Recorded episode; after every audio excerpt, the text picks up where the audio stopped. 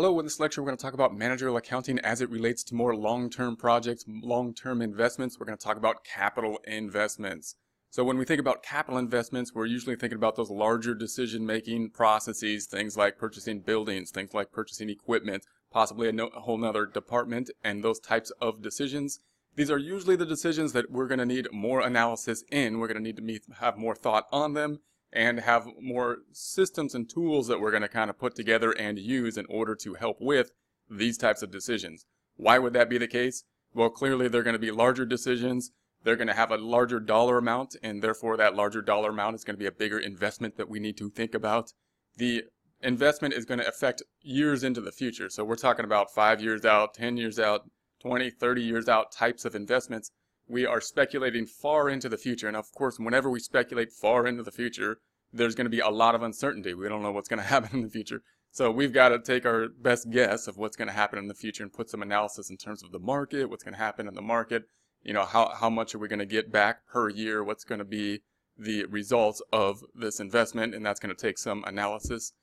Uh, it may be difficult to change a decision once we make these types of large decisions. So if we went out and bought a new department, we bought a new building or like some piece of equipment, it's going to be difficult to reverse that. So we want to make sure that that decision is something that we're committed to, something that we want to do long term going forward.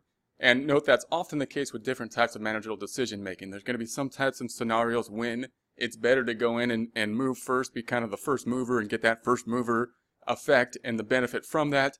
Other times that the careful analysis is the better way to go and so that um, we don't have the waste of trying to reverse bad decisions, bad decisions that were very costly. So those are the kind of the trade-offs back and forth between different types of environments.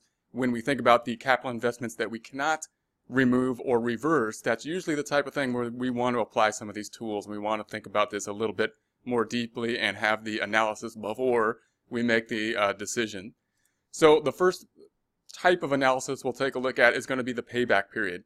Now, we're going to have a bunch of different types of analysis tools in which to analyze these long-term decisions. Remember that we're talking about managerial accounting and not financial accounting, meaning that there's no required set of tools to use. These are going to be best practice type tools. And each tool is going to have its pros and it's going to have its cons. Some tools are going to be what I would think of as more of a back of the envelope type of calculation, things that we might use as a precursor to analyze some type of project and then if it passes that precursor, maybe we dive more deeply with some more in-depth analysis. The payback period is kind of one of those to me. It's going to be a pretty quick calculation we can take a look at, not as sophisticated as some other calculations. If we then have a large project that we think uh, the payback period calculation looks good to us, looks like the range that we want, then uh, maybe we go to some more sophisticated type of analysis. So we could use some of these same tools on different types of projects. So the payback period is calculating how long it'll take to get back, pay back the initial investment. So payback period, when are we going to get paid back for the initial investments? So if we put money down on a building, if we put money down on equipment, then how long is it going to take before that money is going to pay off? And we can think about this type of calculation, a lot of these type of calculations for personal uh, benefit as well. When we think about our personal lives, if we thought about a house, how long is it going to pay back, or a new car, the difference is the problem is that when we think about the business, we're thinking about how much revenue is it going to get. So if we put a building into the business, we buy a new building, we're going to think how much added revenue is that building going to get? How much value are we going to get in terms of increased revenue? Because that's the goal of the business. We put it in there in order to generate revenue. So we need to come up with some type of calculation. How is this building going to achieve the goal of generating revenue? How much revenue is it going to generate? And then we can do the calculation of let's take the cost of the investment divided by the annual revenue that's going to be increased through the investment, and then we can see how long it'll take for the investment to pay itself back. A little bit more difficult for the, the personal assets because our goal is different. Our goal is not just revenue generation, our goal is whatever our goal is, to be happy or whatnot. But if we can kind of monetize in some way the type of value, the amount of value we're going to get from the asset yearly from the purchase of the asset, then we can still have some type of analysis that would be similar meaning we could take the cost of the house and say we're getting a yearly benefit worth this amount of income for the house and then divide it out and see how long it would take to get the payback period in uh, that type of calculation as well. So clearly what we want then is to have a shorter payback period. So when we're talking about these projects, remember we're talking about like five years out, 10 years out, 30 years out. Um, so we're going to get revenue throughout into the future. We'd rather get the initial investment back sooner if possible, and that's going to be the type of calculation we're going to look at. So we clearly want less years in terms of being paid back. So for example, if we bought a piece of equipment for $10,000 and we thought the equipment's going to last, have a useful life of seven years, and we thought that it's going to help to generate an increase in revenue yearly of $2,000, that's the difference in revenue without the machine and with the machine, then we would take the initial investment we're putting down on day one, 10,000 divided by the 2,000, and we'd say, okay, it's going to pay itself off in five years. And that's going to be the point. Gonna, we're going to last it for seven years. We think it's going to benefit the company for seven years, but we think it's going to pay itself back within the five. That's going to be that kind of quick calculation. It's kind of like a worst case scenario. It's like, well, worst case scenario, we think it's going to pay us back here. It's going to start generating revenue then after that time period. Now, you might be thinking there's going to be some types of situations that will not have an even type of revenue that it's going to generate. What if we bought the machine? We think it's going to make uh, 5,000 increase of revenue in year one and like 3,000 increase in year two and like 2,000 in year three, some type of uneven income generation, then we can't just take the cost, in this case 10,000 divided by an even yearly increase in revenue, of course, because we don't have an even yearly. Increase. So then we'd have to take the cost and then divide it out or allocate the, the income per year until it adds up to the cost of the machine and that would be how many years. So it would be a bit more complicated of a calculation, but you can see how we would just add up the costs each year until it has paid itself up. Now, there are some problems to the payback period, and those are going to be, this is more of like a back of the envelope calculation to give us a quick type of uh, analysis. The problem with it, of course, is it doesn't give us any time value of money. If we're talking about a 30 year out project, or if we're saying five years it's going to pay itself back, it doesn't really pay itself back in five years because the money we're getting, the 2000 we got in year five, is worth less than 2000 today. And therefore, that time value of money is not being accounted for. So it's a rough estimate in that way. Also doesn't calculate for the profit. It just tells us kind of the worst case scenario. It says we're going to get our money back within this time period. And the reason we're investing, of course, is not just to get our money back. The reason we're investing is to generate money. So we need to know how much it's going to generate after the payback period, after the five years. After we get paid back in that five years, we're still going to have the machinery for two more years. How much is it going to generate for those two years? Or is it going to be there after that? So those types of calculations we're going to need. So once we do the payback period, we might then say, okay, this looks something like we want to dig into deeper. Let's do some more analysis on it, use some other tools in it. The next calculation we're going to take a look at is the accounting rate of return. The accounting rate of return is going to be similar in that it'll be kind of a back of the envelope calculation. The difference between the accounting rate of return and the payback period is that the accounting rate of return is going to take a calculation based on the net income that's going to be generated from the capital purchase of the capital asset rather than basically just the cash flow. So when we think about a capital investment, usually we thought last time, of course, that it's going to generate some amount of cash, some amount of revenue, and there's also going to be the expense related to it of depreciation at least. And notice that that depreciation is a non-cash item. So a lot of times, a lot of calculations, we're going to remove that a lot of times because we're trying to think about how long it's going to take in order to get our cash back, the return on the investment. This one's going to take the net income type approach from the transaction. So what we're going to do is we're going to take the net income from the investment into the capital asset. We're going to divide that by the annual average investment. So we're going to say, okay, how much income are we going to get? So that's going to be the added revenue that we're going to get from the investment minus any expenses, including most likely depreciation if we're buying a capital asset. And then we're going to divide that by the annual average investment. Now this number is a bit more tricky to get to because we're going to have to use some type of estimate in order to do that. So the quickest and easiest type of estimate to do that, and it, is going to be a quick calculation because remember this is kind of a back of the envelope calculation, a kind of quick calculation, the easiest way to do that would be to take the beginning book value and then take the ending book value at the end of the time period and then divide it by two. So we'll take the beginning book value, the ending book value. Oftentimes at the end of the time period, the ending book value is going to be zero because we're going to assume that it is fully depreciated. So we'll take the whatever the cost of is plus zero at the end of the time period, divide by two, and that's kind of like the average investment that we have. So if we take the net income per year times divided by the average investment, that's going to be the idea that we want. And we want, of course, if we're comparing projects this time, we would like this number to be higher. The higher project would be better in this case. Now you can see some problems on this is that uh, if we take that type of average, if we just basically take the calculation divided by 2 and we have an uneven book value over the time period. So for example, if we use a straight line method, this type of estimation would work quite well most likely.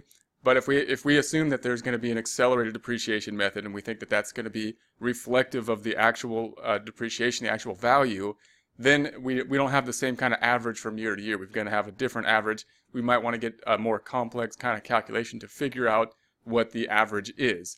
Uh, on this simple type of method, if we just look at a, at a very basic example of it, a quick calculation, if we bought that piece of equipment for $10,000 and we said it had a seven year useful life, well, at the beginning, it had a $10,000 value. At the end of the useful life, the value of it is, of course, zero. So if we add the beginning of 10 plus the zero, we have the 10,000. And then if we divide that by 2, and we're kind of taking the average over that entire time period, that of course would be 5,000. And then if we say, then we'd have to figure out what the net income is from this, the annual net income from the purchase of this equipment.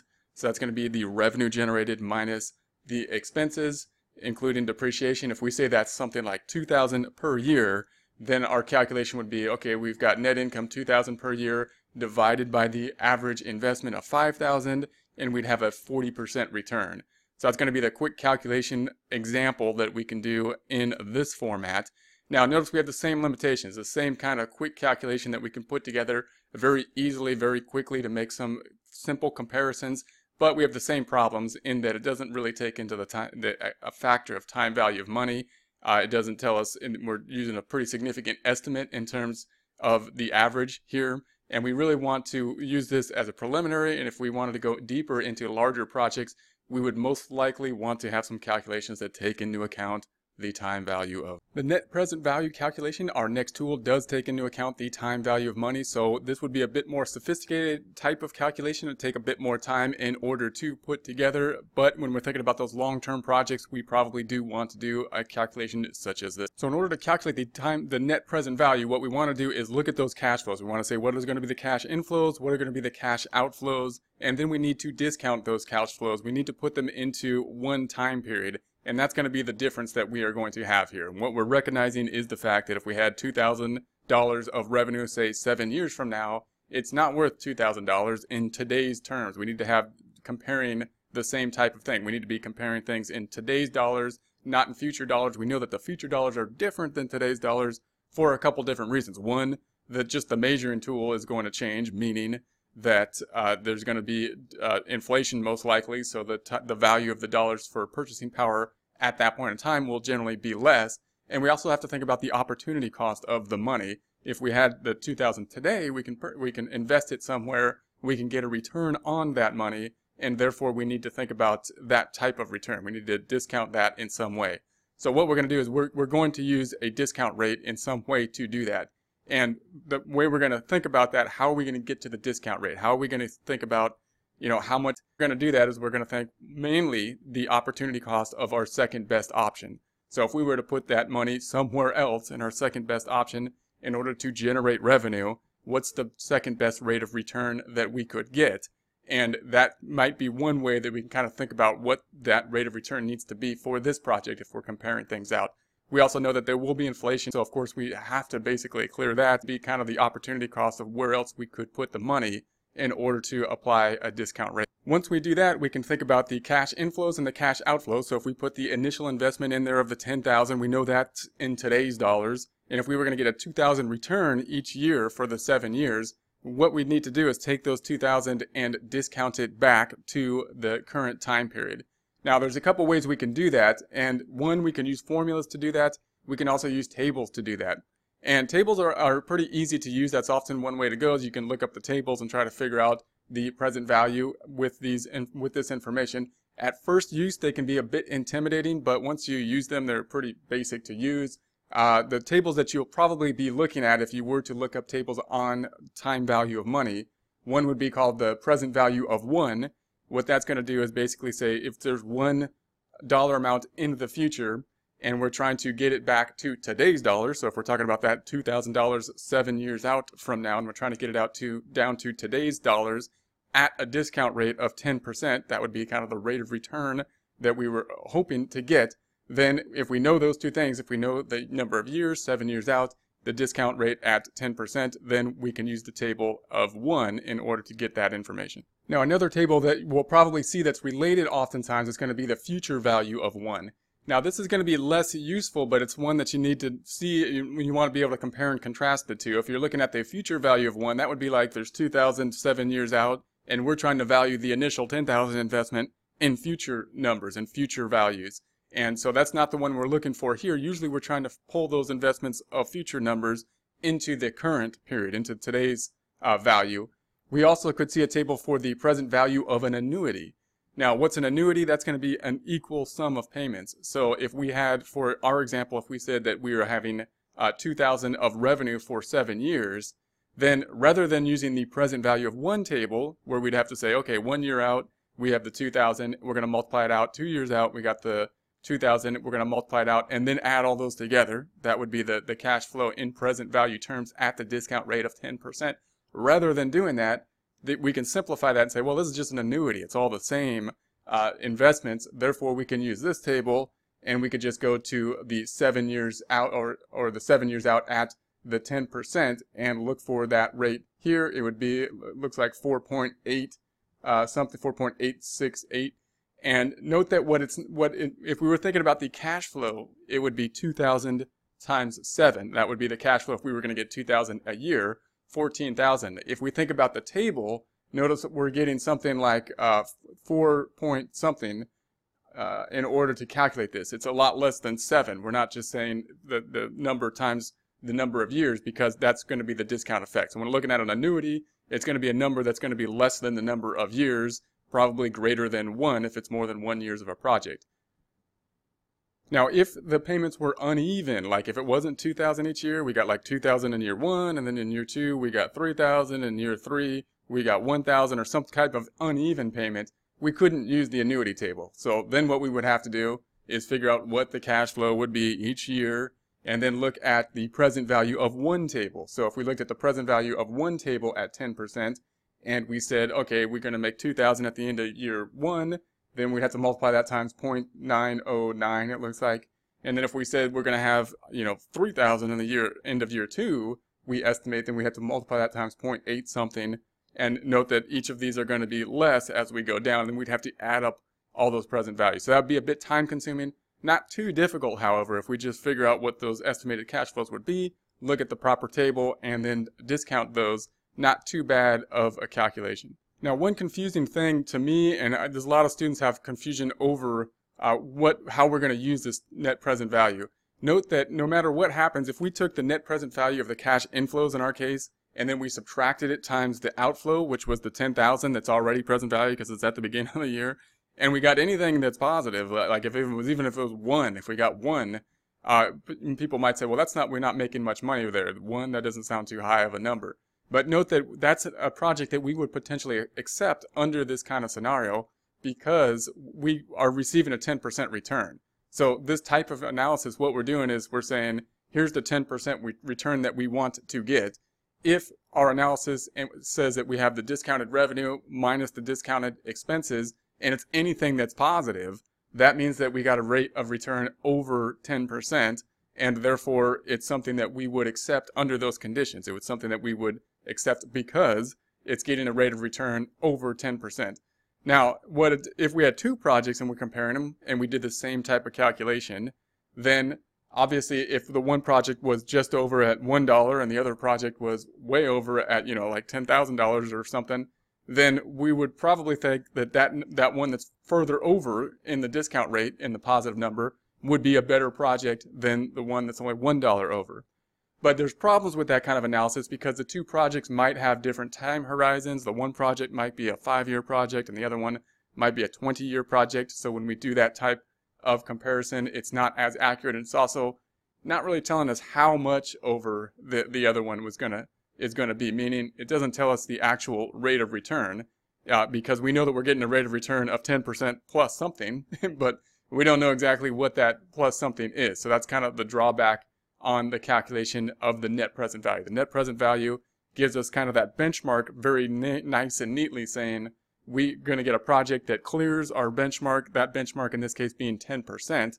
But when we're comparing projects that cleared the benchmark and they have different time horizons and they can be very different in the, the capital investments in that way, it, it may be a little bit more difficult to figure out exactly which project we could choose in that type of scenario. The next tool that we will take a look at is the internal rate of return. The internal rate of the return is the attempt to calculate the actual rate of return on the project. So whereas the net present value is looking for a rate that we want to achieve and clear, such as that 10% rate, and we can know that we have cleared it, we don't know exactly what the rate of return is. The internal rate of return is looking for that rate uh, that the actual project has. So we're looking for the rate at which we're where the present values of the cash flows minus the initial investment would be zero. So if we were thinking about the net present value calculation, we're kind of looking for that interest rate if we did it over and over again, the one that basically makes the present value exactly equal to zero. So if we went through that net present value calculation and we tested a bunch of different